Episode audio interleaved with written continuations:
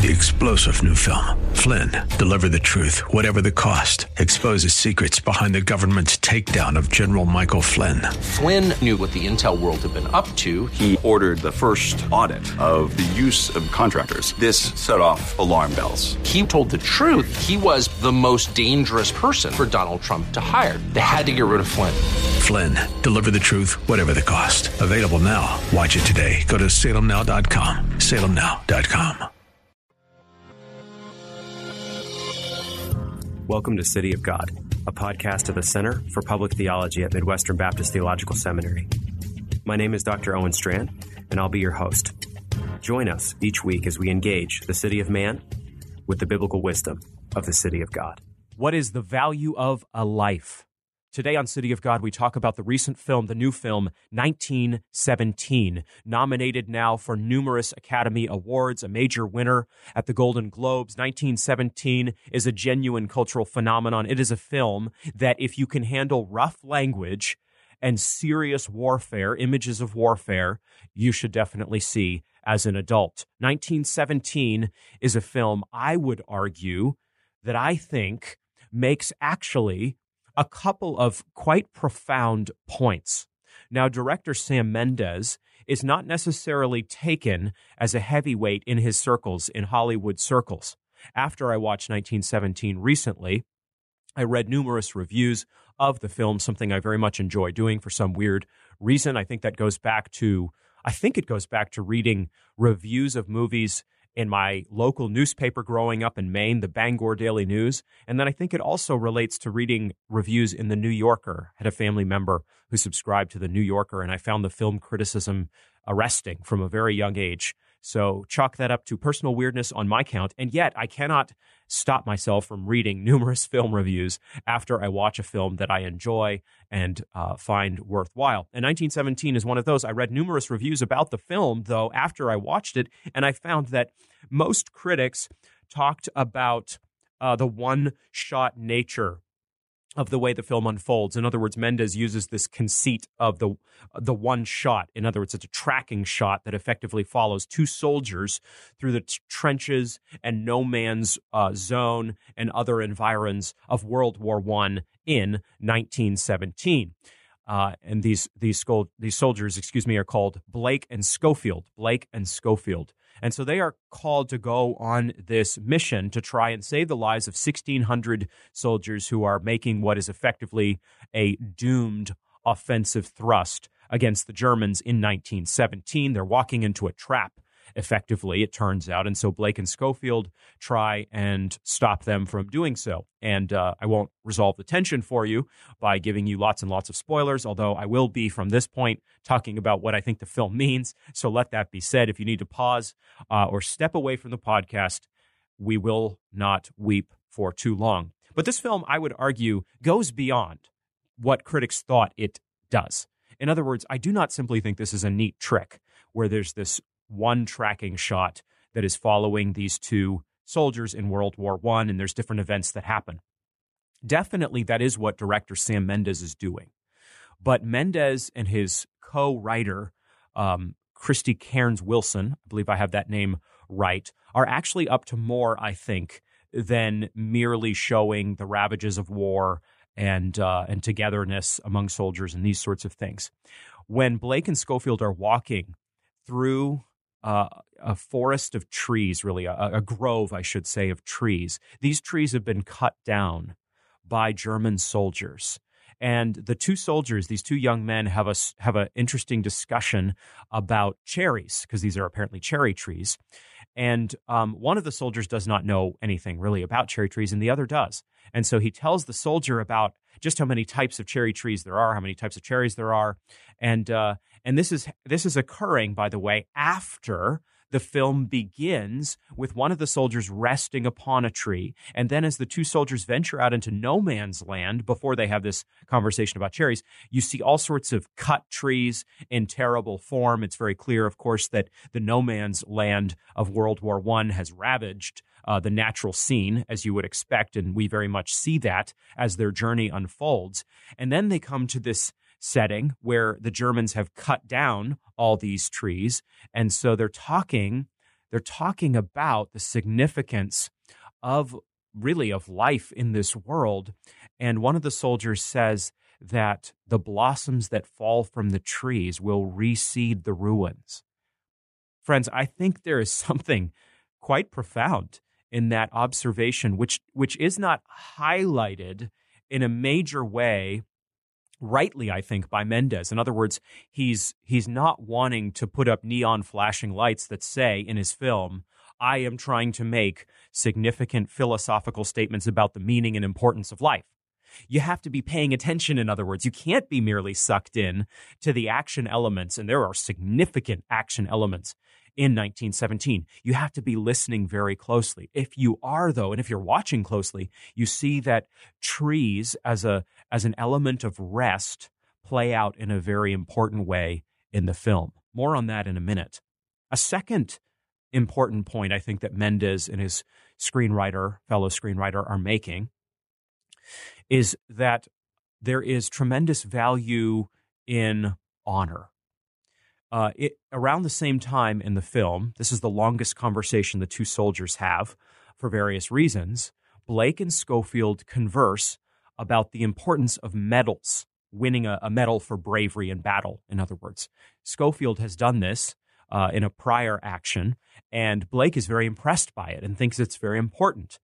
Well, Schofield is clearly a witness to the tremendous difficulty of war, and he does not attach any great importance to his medal. In fact, he reveals in very curt speech that he has traded his medal for a bottle of wine. And Blake is instantly offended by this, actually. He's perturbed by it. He tells him that, that a medal means something uh, significant, and Schofield tells him that it's just a bit of tin. A medal is just a bit of tin. This will come into play later in the story when, after the death of a prominent figure in the film, all that is left to remember him by, to solemnize his life in that moment, are some personal effects, some, some little bits of tin, if you will. The moment passes so quickly just before the film ends that again, if you're not paying attention and if you're not looking for deeper themes in 1917, you'll probably miss it. And I, I honestly think many critics did. I'm saying this, by the way, as a thoroughly amateur reviewer. I am not paid a single cent for reviewing films and very likely shouldn't be. And yet occasionally you watch a film and you think, I'm surprised, but these much more gifted uh, thinkers about film, I think, have m- missed something here. And I think that is the case, as I am saying, with 1917. I think Mendes has a reputation as an action director. He's filmed several Bond films, for example, and and so he has this reputation as as being one who's who's good at putting on a show. But you know, there's probably not much more in his films than that. And I think that is actually quite incorrect in this case and in the case of other Mendes films. So, at the end of this film, the personal effects are handed over. The, the tin, in other words, is handed over. And I think if you're paying attention, what you are seeing is that actually our personal effects, let's, let's go back to the medal for a minute, have tremendous significance. It's not that they have that import in an ultimate sense. Please do not misunderstand. From a Christian worldview, of course, um, we only take justifying faith in Jesus Christ with us beyond the grave. We take nothing personal and certainly nothing physical with us to heaven. Um, so let that be said. And yet, I do think that when we are talking about the world before us as we live and move and have our being in our God allotted days on this earth, our medals, let's say, let's just camp out there, medals do have import even though it's just a, a little piece of melted iron or tin or gold or whatever it may be. Even if we're looking at, let's say, let's switch it and say photographs of loved ones. Well, that has meaning, doesn't it? Even if we're talking about, let's say, I don't know, in a broader sense, a house. Of course, we shouldn't cling to our house in an ultimate way as if we think we can take it with us to glory. We cannot full stop. But we also should not too quickly demean the common grace and good gifts of God that are given to us in this life. I think Mendes is signaling to us that the world around us matters. Think about this with me, friends. Again, from a Christian worldview standpoint, the standpoint of sound biblical doctrine. God did not create a spiritualized sphere where we all hover in a really weird galactic sense, passing through one another like clouds passing through one another. This is a very strange image, I admit. That's not how we live, right? We walk on ground, we plant gardens, we play in fields, we shoot basketballs into baskets, we bury our dead in graves.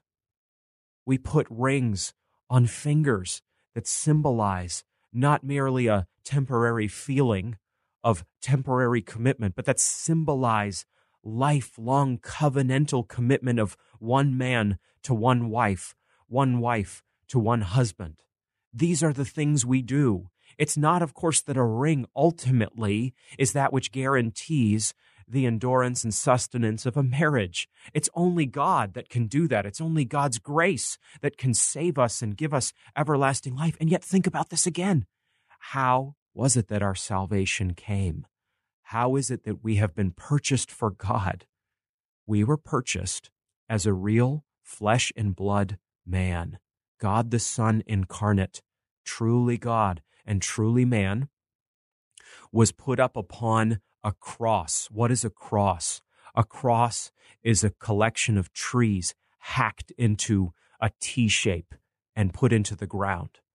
And that man, the God man, Jesus Christ, was nailed to that cross with, yes, nails that pierced his hand. He had a crown of thorns upon his head, and he was crucified for us and for our salvation. So let us not be too quick or too hasty to dismiss the physical, the significance of that which is made and formed in this world, the world that God has made for us and for our salvation. It is not that physical things, again, have ultimate meaning. Ultimate meaning is found in God and God alone, and God is a spirit. God is, is not a physical substance that can be touched. So let that be said. And yet, and yet, our God has made this world has made a world of delights, has given us the bodies he has given us. He has given us either the form of a man or the form of a woman. In that alone, there is tremendous enchantment and meaning and significance and purpose and a script, even for our very lives. I talk about these themes, as some of you know, in my new book, Reenchanting Humanity, a theology of mankind. If you want to dig into more of this perspective, I encourage you to pick it up because one of the themes I try to draw out and trace in Reenchanting Humanity is that creation does indeed matter. It matters tremendously. It does not have ultimate meaning and significance, do not misunderstand, but it does have great meaning and significance, and that very much includes our bodies. Trees. God made trees. We talked about this theme. At the end of 1917, one of our characters involved, a hero in truth, who has passed through fire and tremendous violence to get where he is, rests against a tree. And I think that is a very significant connection for those who have eyes and patience to see it. In other words, it seems like to me from my amateur position, Mendes is telling us that there is this link. There is this beautiful and elegant connection between trees and between rest. That's a powerful theme to think about when you consider scripture. You think about Genesis 3. You think about how there is the tree of the knowledge of good and evil in the Garden of Eden. You think about how God has given all the trees except that one to the man and the woman, to Adam and Eve, from which to eat and be blessed. You think about what significance a tree has for our salvation, as we were talking about a moment ago, a tree, again, that is not used as it was intended, but is hacked and fitted and formed into a cross, an instrument of crucifixion, and yet one that is redeemed in the most profound sense by the person and work of Jesus Christ. And then finally, as you close your little thematic tracing of trees in Scripture, more you could say, you cannot help but think about Revelation 22. And you think about the New Jerusalem and the image that we have there. We know in Revelation 22 1 that there's a river, a river of the water of life flowing from the throne of God and of the Lamb. And on either side of the river, there is what? The tree of life. The tree of life with its 12 kinds of fruit, yielding its fruit each month. And just so we very much understand the significance of the tree of life, John says this about it the leaves of the tree were for the healing of the nations. I admit that there is mystery as to the exact um, form of this tree and how it is that these leaves give us healing. And yet there is also clarity, isn't there? We are those who are headed to the New Jerusalem. We too are on a quest. We too are traveling through a war torn land, a, a, a, tremendous cosmic fight between God and the devil. But soon we will have final and perfect rest. By God given faith, justifying faith, we have already entered into the rest of Christ. The Sabbath has already come.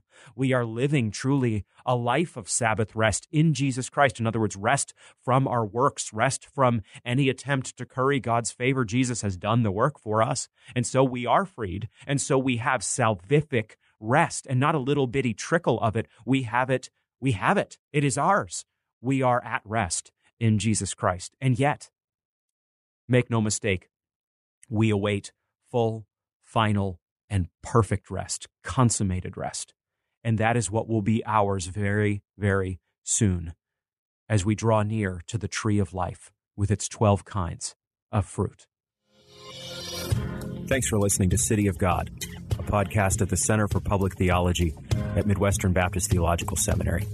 We're so thankful you stopped by. We encourage you to continue to join the conversation at cpt.mbts.edu, the official website of the center. And we encourage you to follow us on Twitter and Facebook as well. Join us in coming days as we continue the conversation on what it means to be the city of God in the city of man. Three star general Michael J. Flynn, head of the Pentagon Intelligence Agency, knew all the government's dirty secrets. He was one of the most respected generals in the military. Flynn knew what the intel world had been up to, he understood its funding. He ordered the first audit of the use of contractors. This set off alarm bells.